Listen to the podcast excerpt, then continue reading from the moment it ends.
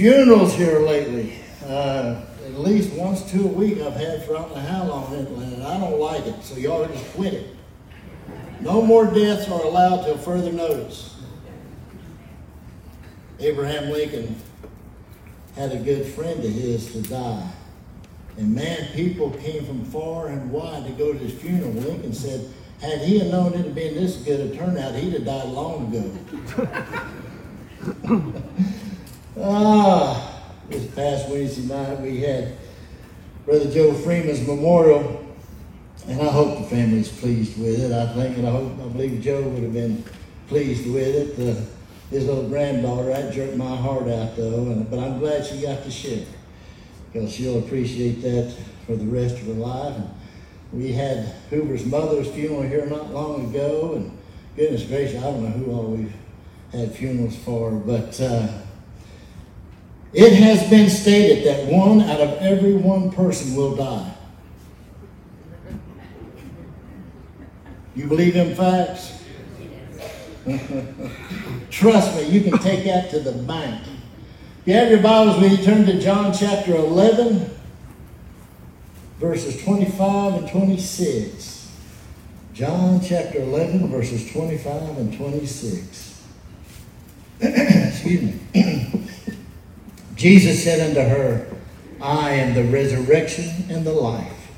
He that believeth in me, though he were dead, yet shall he live. And whosoever liveth and believeth in me shall never die.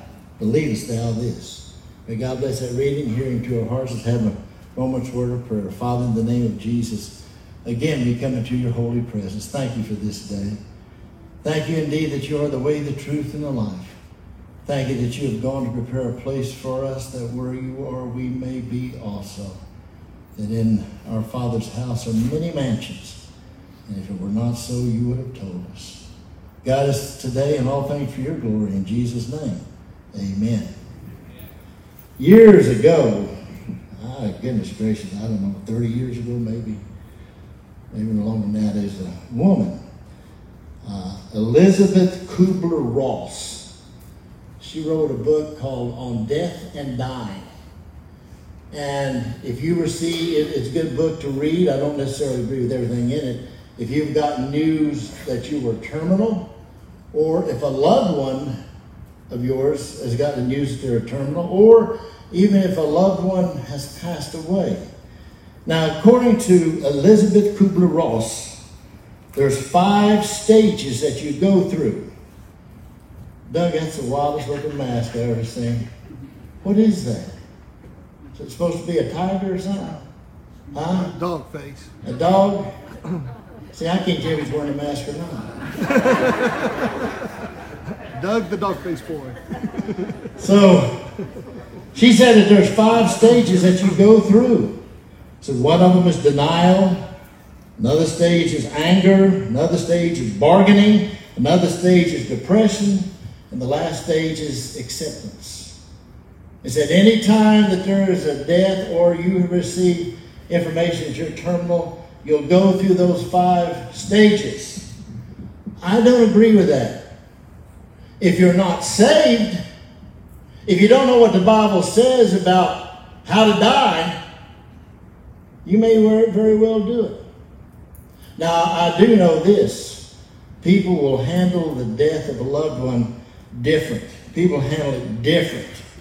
I've seen some people say their husband dies and say, man, she's handled well. I just wonder, you know, handled a little too well, things like that. But you don't know what happens two weeks later. Most of the time when somebody passes away, initially they are in shock and there's everything going on. They have to make decisions. They're not really in it. But then after everybody's gone home, after everybody's gone back to work, that's when they break down. That's when they need comforting more than any other time. Some people, I've seen people scream and holler and cry and fall on their knees, everything. I've seen people fight. So you got to be kidding. No, I've seen, I never will forget, I did a funeral uh, over in uh, Kingsport. And uh, had a bunch of boys. Uh, they grown men, I say boys. There's about five brothers. And I noticed there was a tenseness in the air. Well, we had the funeral there at the funeral home. And then we had the procession and went to the cemetery. And I spoke there at the cemetery as well. And as soon as I prayed and said amen, all five boys just started walking off. And I noticed all the women were, were whispering, talking to each other. I said, What's going on? They said, They promised us that they wouldn't get in a fight till after the service is over with. and said they're going over the hill to settle a whole bunch of differences that they've had over the years. I'm serious. I'm Unreal. I have seen funeral services. I know of one in particular. A fellow was a very active member here at the church, and his wife had something against his mother and barred his mother from even coming to his funeral. Uh, it's amazing how people will act. Uh, but if you're a born again Christian, if you know what God's Word says, you see, we got it backwards. We got it backwards. Uh, for example, if I were to say, Matt, I got an invitation uh, to go on the other side of the world, a place is like a Garden of Eden, and they want me to, to speak and teach occasionally and uh, the, the, meet every need that I have, and it's going to be beautiful. So your mom and I, we're, we're going to head over there, but don't know if we'll see you again. But we want you to be happy for us. Well, initially you would say, you're not going to see us again? And you, you may throw a party, but nevertheless, more likely than not, you might be a sad little bit, but you would know where I was at. You know you wouldn't want to uh, keep me from enjoying the blessings of what I just described to you. Heaven on earth, so to speak. See, our loved ones that die in the Lord, they just left on a trip. They left on a trip to a beautiful place. And so we ought to be happy for them. It's like I shared, uh, I don't know, one of the funerals here recently.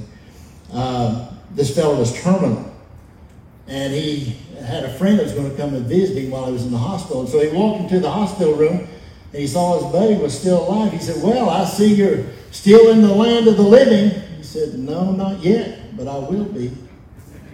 And he had it right.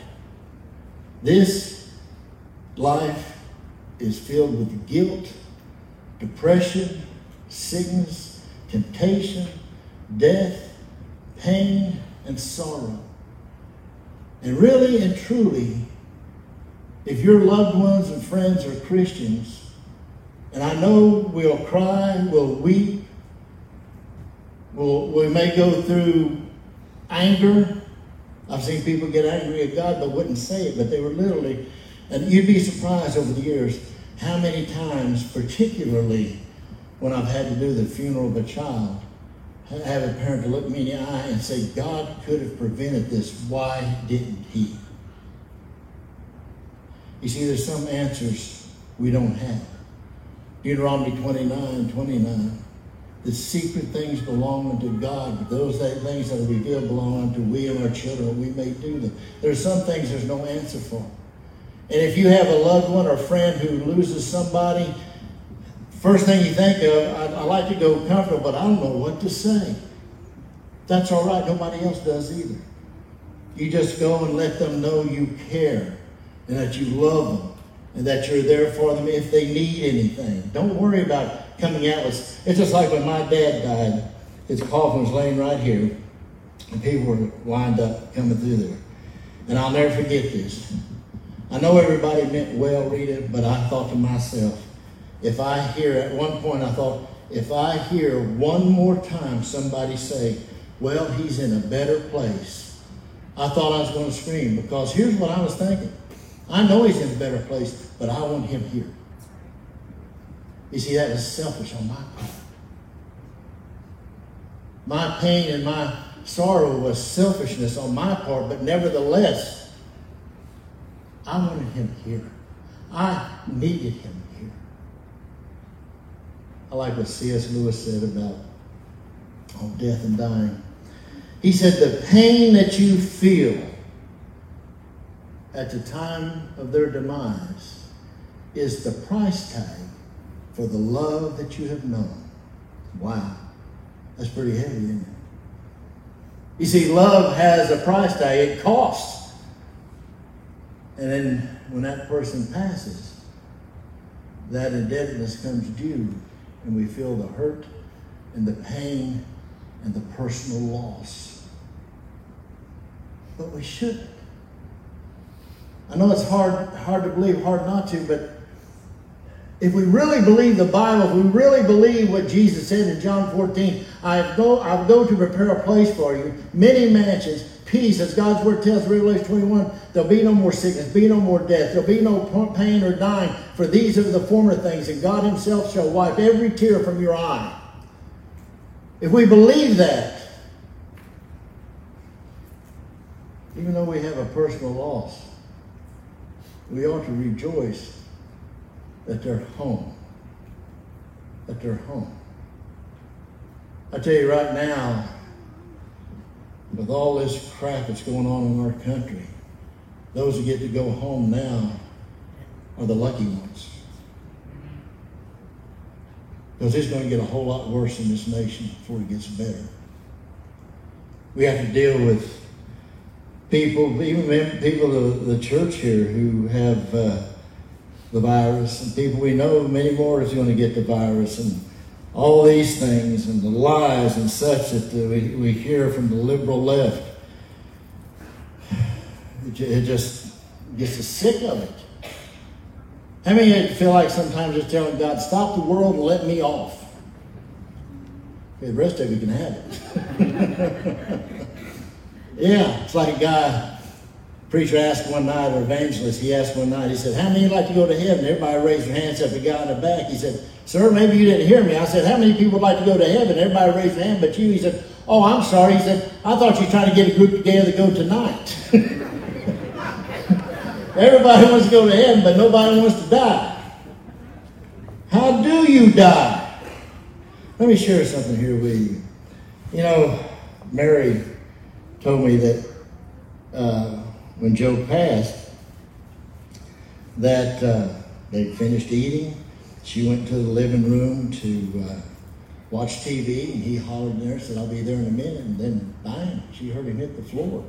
When she went in there, she rolled him over and said he was just looking straight ahead and wasn't breathing.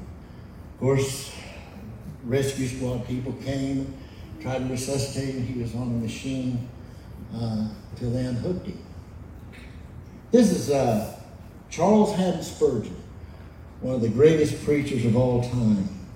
And here's something that he said about death, particularly those. And, and I had another uh, friend, uh, Kelly Phillips. He started a, started a business, had no medical history of anything wrong, and secretary said she heard a bang, and he just literally dropped dead at his desk. No warning, nothing. He was gone immediately. There is no limit as to where, and dear brethren, there is no limit as to how precious in the sight of the Lord is the death of his saints. Their deaths may happen suddenly, they may be alive and active and in a moment fall down dead, but their death is precious. I can never understand that prayer which is put into the prayer book that God would deliver us from sudden death. Why, methinks it is the most desirable death that a person could die. Not to know you die at all, to have no fears, no shiverings on the brink, but to be busy in your master's service here and suddenly to stand in the white robe before his throne in heaven, shutting the eye to the scenes below and opening it to the scenes above. I know if I might ask you such a favor, I would covet to die as a dear brother in Christ died who gave out this hymn from his pulpit. And the hymn that he gave out was this Father, I long, I think, to see the place of thine abode. I'd leave thine earthly courts and flee up to thy seat, my God. Just as he finished that line in the pulpit, he bowed his head and his prayer was answered. He was immediately before the throne of God.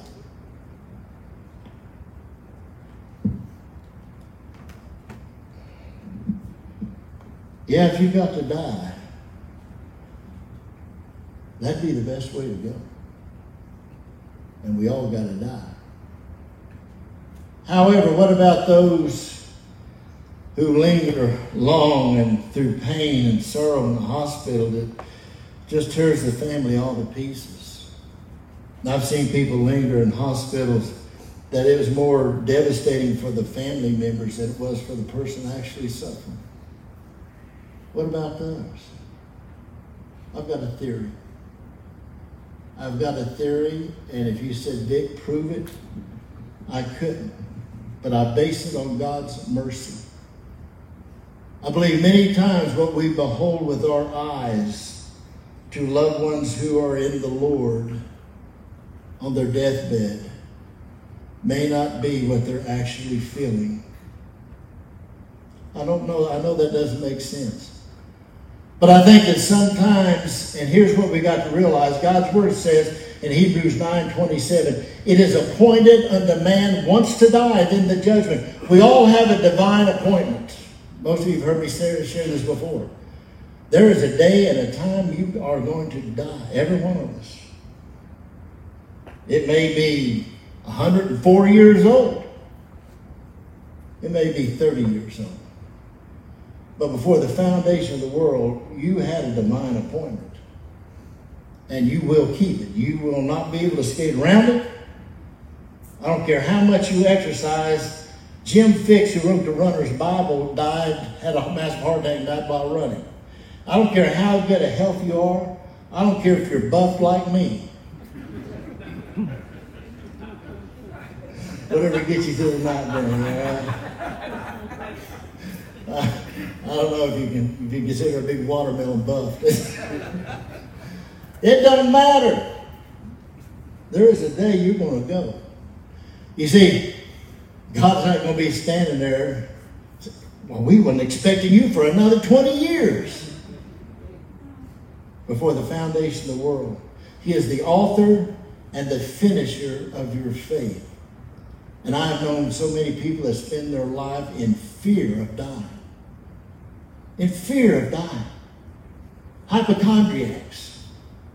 Hypochondriacs, that's just a, a, a, a symptom of extreme fear of dying.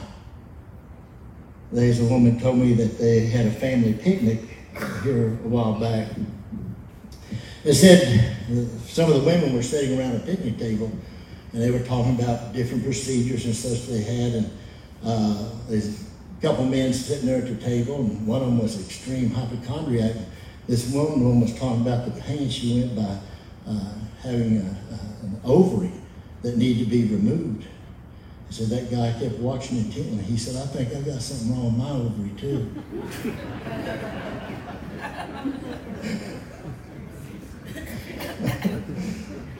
And, and the, the hypochondriac really feels what he's feeling, but it's not real. But it's based on fear. You see, God's word says that we are not to fear.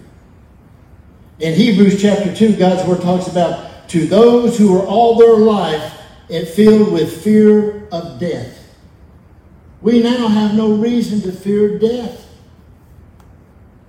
I used to worry, oh gosh, I used to worry about if I die, what's going to happen with Linda? What's going to happen with Matt? What's going to happen with Vicky? It still crosses my mind. You know, try to get as much together and ready as you possibly can to to prepare that. And I used to worry that Linda worried about it, but I don't know more. she just looks at me and goes, Tell me, man, she keeps telling me that that six foot rule even applies at home. I think that's every wasp mower. No, okay. I just I hadn't read that part. I didn't know. We we were practicing that before the virus. That's right. Yeah. Yeah, they had it down pat. I want you to look over here at Psalm 116, verse 15. Psalm 116. Uh, Spurgeon alluded to it in that part I read.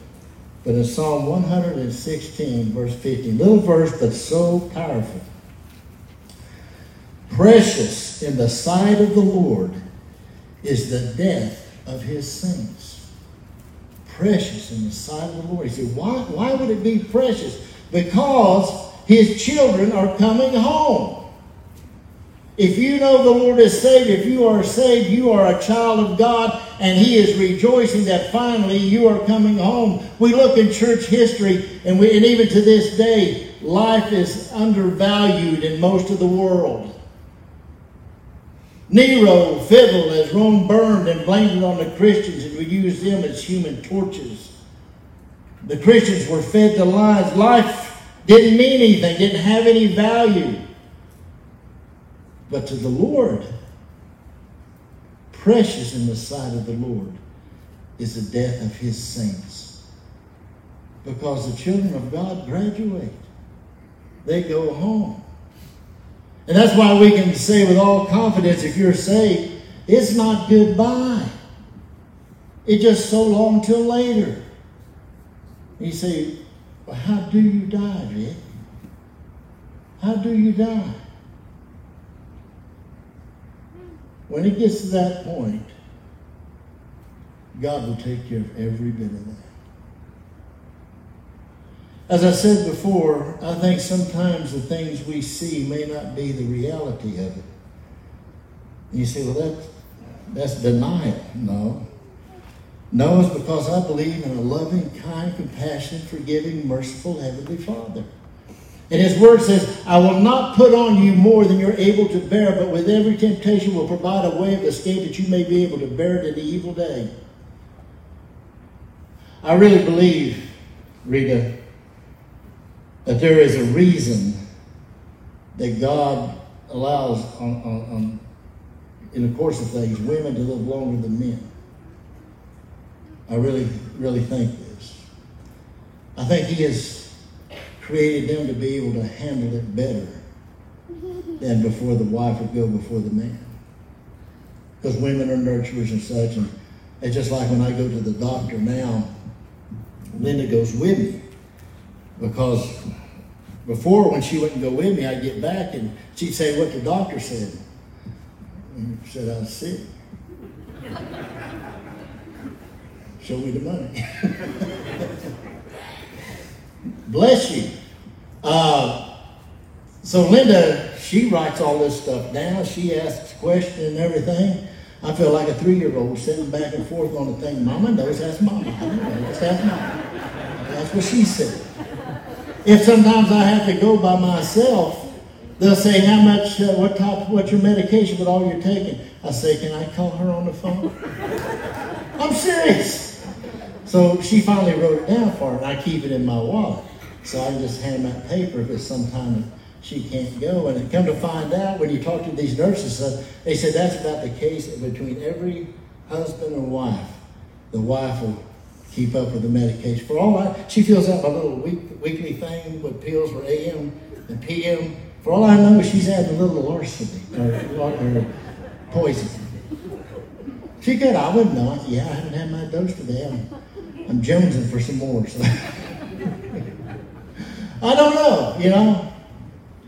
And, and I think another reason I think that women outlive men because as families get older, so many families, the wife and the husband have to work or have uh, bigger issues. And it's so beautiful for all the grandmas that help step in and take care of the grandchildren. That men would just be beside themselves.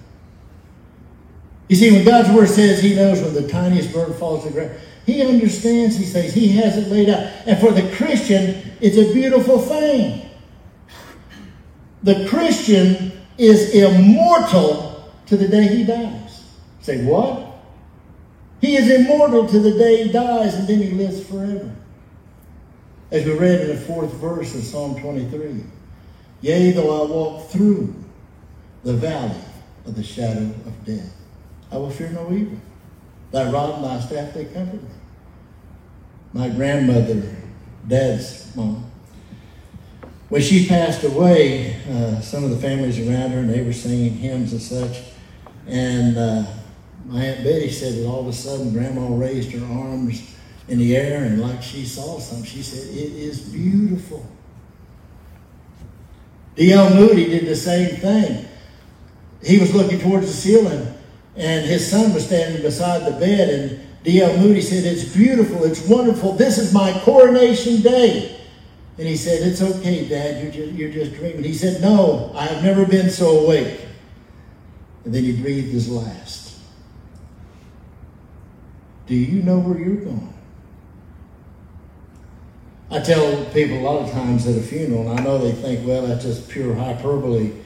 I'll say, I, if your loved one who is in this coffin or what have you, if they were here right now, I could tell you what they would say. And they look at me like, you could? Yeah, I can. And I can prove it biblically. In Luke chapter 16, starting with the 25th verse, and particularly the 26th verse, there's a rich man and Lazarus. Rich man died. And he went to hell. And he could look up. I think this would be the worst part about hell. Because it says there he could look up and see Abraham. They could still see heaven, what they chose not to have. It said the rich man called out to Abraham and said, Father Abraham, allow me to go back. I have several brothers. Allow me to go back and warn them. And Abraham said, No, even if one rose from the dead, they wouldn't believe. In other words, there's some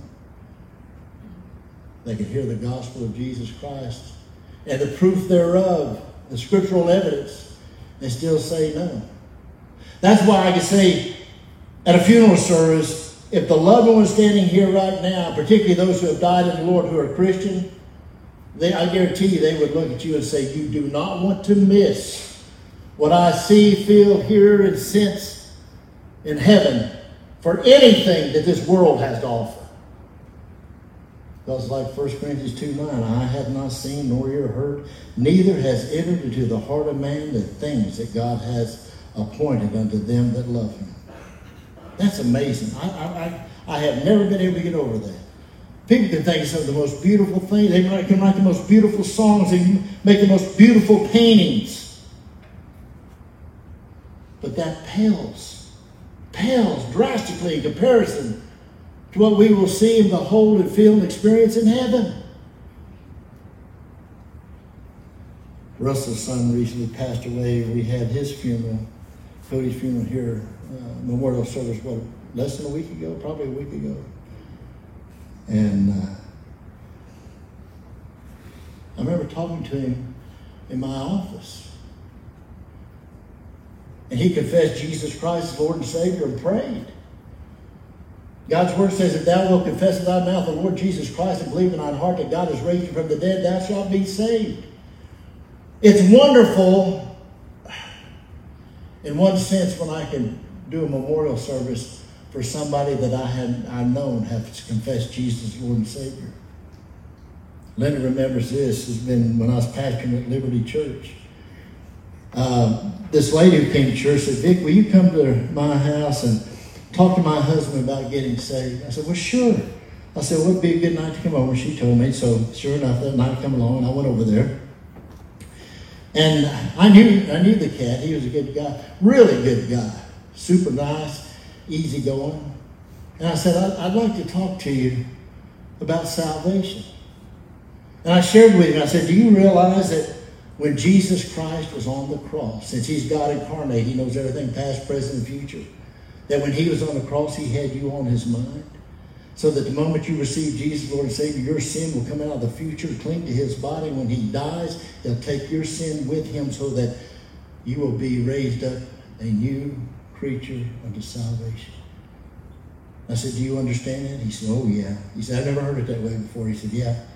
I said, Would you like to pray now and receive Jesus as your Lord and Savior? No. I said, Did I, did, is there part you didn't understand? He said, No, no, I understood it perfectly. I said, Well, would you like to pray and receive Jesus? He said, No, I can't. I said, Why can't you? And here's what he said. He said, Vic, where I work, people use guys tell dirty jokes and a lot of profanity and all that. He said, I just don't think I can live a Christian life. I said, Well, no, no, no, no, no. You got the cart before the horse. You're not saved because of your good works. You can't be good enough to earn salvation. You can't be good enough to keep salvation. It's a free gift from God. You ask the Lord to save you, Holy Spirit comes in and He'll He'll start cleaning your act up. Now, would you like to receive Jesus? I said, All right, brother. I said, I don't push down anybody's throat. All I do is offer. Two days later, I got a phone call from his wife. Said he's in there taking a shower and dropped dead. Would you preach his funeral? Remember that, man? What am I going to say? What am I going to say? I'm going to, you see, I can't preach anybody into heaven. I can't preach anybody out of heaven. I can't say, well, he was a good, good Christian man. No, usually when I don't know if they had ever made a profession of faith, I get up and I tell the family about the good things that I know about him. He's a good dad, a good husband, worked hard. But I'm trying to say I know where he's at in heaven. But to those who have made a profession of faith, I am tickled to say to the family, you'll join them later. They're on a long trip. They've already arrived, and you'll be getting there. But also, let me throw in a caveat here. In those two days, it is possible that he prayed what I left him with. It could be possible that before he hit the floor, you see, time is irrelevant to God, that he asked Jesus to be his Lord and Savior. So I can't preach him out of heaven. I have known preachers who have preached and literally told the family, well, he's in hell today because he never got saved, never was baptized. I preach like that or somebody will slap his dentures out. I'm serious. That's just mean. That's just mean and ignorant. God's word tells we're never to judge a person's eternal destination because you don't know what transpires between that person and God. But I'm not going to preach somebody into heaven and, and lie for them. All I can do is hope and pray that indeed that individual made it right. God's word tells us in 2 Corinthians chapter 5, verse 1 to 10. I want you to go back and read that. I don't have time because that preacher talked too long this morning. It says, We must all stand before God and give an account of the things done in the flesh. I've thought about that so much. We're all, Tony, going to have to stand before God and give an account for the things done in the flesh. Here's what goes to my gray matter. Salvation is a free gift from God, right? And if we pray and ask God to forgive us, those things are forgiven, blotted out, and remembered no more, right? So what will I be given an account for? I believe it's for those things that I justified and did not turn over to the Lord. The sins that we did, we said, well, I had a right to do that. It doesn't mean you'll be lost. But what it will mean is, remember that show, This Is Your Life? See, there's what's called the great white throne judgment. Those who died without knowing Jesus as Lord, who went to hell, do you know they'll be brought back? What? They'll be brought back for another judgment. And God's word says, even then they will have to testify that God's judgment was right and true. Yeah, we must all stand before God and give an account. Wouldn't it be terrible, Jim, if we're standing there and, of course, we know family that we love that's going on there, and St. Peter would say, we're going to show your life up here to everybody. I don't know about you, Jim, but I go, please don't. Please. I don't want to, you don't want to, you don't want to see it even. That's why daily we need to confess our sin and believe that he is faithful and just to forgive us our sins and to cleanse us from all unrighteousness. We see in 1 Corinthians chapter 15, verses 51 to 55, and look this up later. Paul writes, O death, where is thy sting? O grave, where is thy victory? You see, the Christian, the sting of death isn't there. The sadness of the grave isn't there. The grave becomes a bridge to eternity. And when we breathe our last, our next conscious moment is heaven itself in the presence of the Lord. Nobody wants to lose a loved one. But in reality, it's selfish. Billy Graham. Billy Graham, in his book, Just As I Am, he said, One day you will hear that Billy Graham died. And that'll go across the news and all that. If Billy Graham is deceased, he is dead. He said, Don't you believe it for one second. He said, I'll be more alive on that day than any other time in my life. You see, he had no doubt about it. Just like Paul said, I know whom I have believed and persuaded. He is able to keep that which I've committed unto him against that day. I know. I know that when I die, I will go to heaven, not because of works of righteousness which I have done, but because of the work of righteousness that Jesus has done. I count on Jesus Christ and his substitutionary atonement for my salvation, not on what I deserve. You've heard me say many times, do not give Vic Young what he deserves. Sometimes I see that in Linda's eyes. I hope you get what you deserve. Why are you laughing so hard? Is, that, is there some truth in that statement? I'm sure I've thought that before. Do you hear that, Rita? Did you hear that, Jeannie? I'm sure I've thought that before. Thought goes two ways. But in reality, no, I know what I deserve. I want mercy. I want mercy and grace. After 45 years, I hate doing funerals. But even more than hate doing funerals, I hate, hate, hate. I know you're not supposed to use that word, so forgive me. Weddings. I'd rather bury them as marry them. So just, just right now, I want you to know I, I'm supposed to be retired. Not retired, retired. I do not do weddings no more. Junior can do them. I, only weddings I will ever do is for my grandchildren. That'd be it.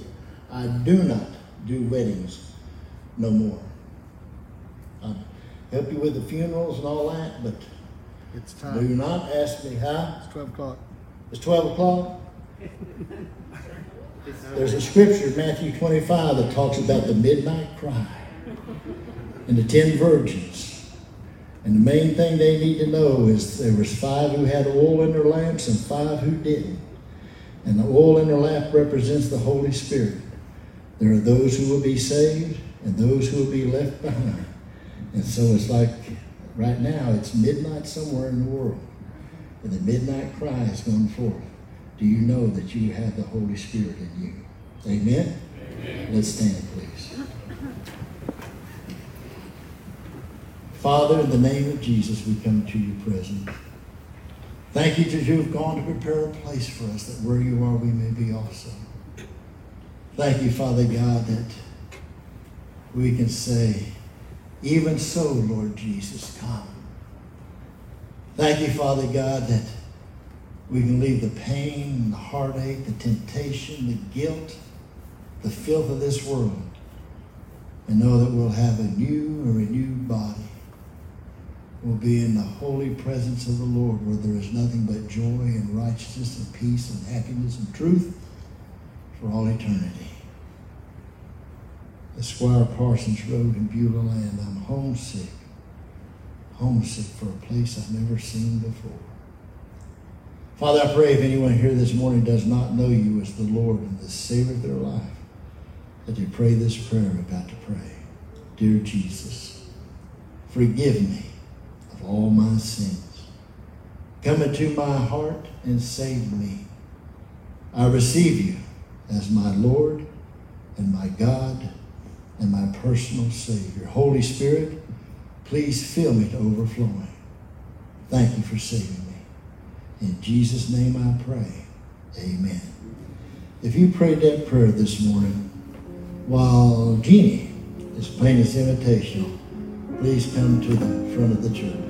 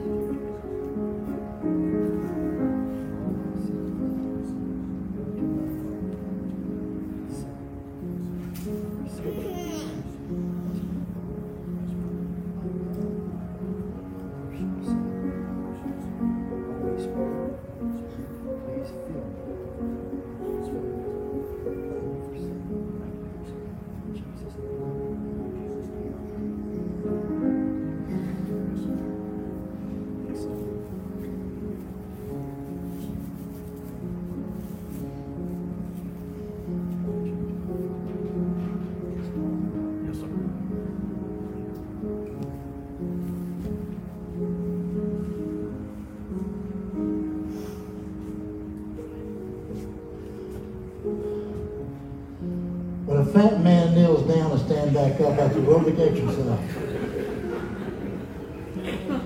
This morning, Todd came forward and prayed a prayer of salvation, and next Sunday we'll be having his baptism.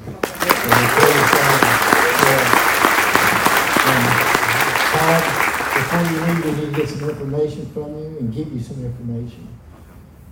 I was going to read this at Joe's funeral.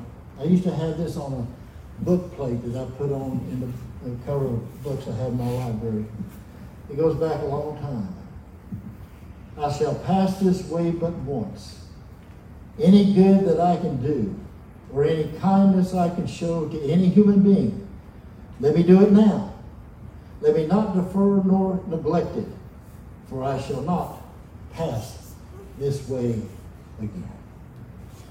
Father, thank you so very much for all the blessings you give us. Thank you, Father God, that you have led Todd here to pray that prayer and that you have had his name written on the Lamb's Book of Life. Pray, Father God, you keep us from going out and coming in and bring us back safely at the appointed time.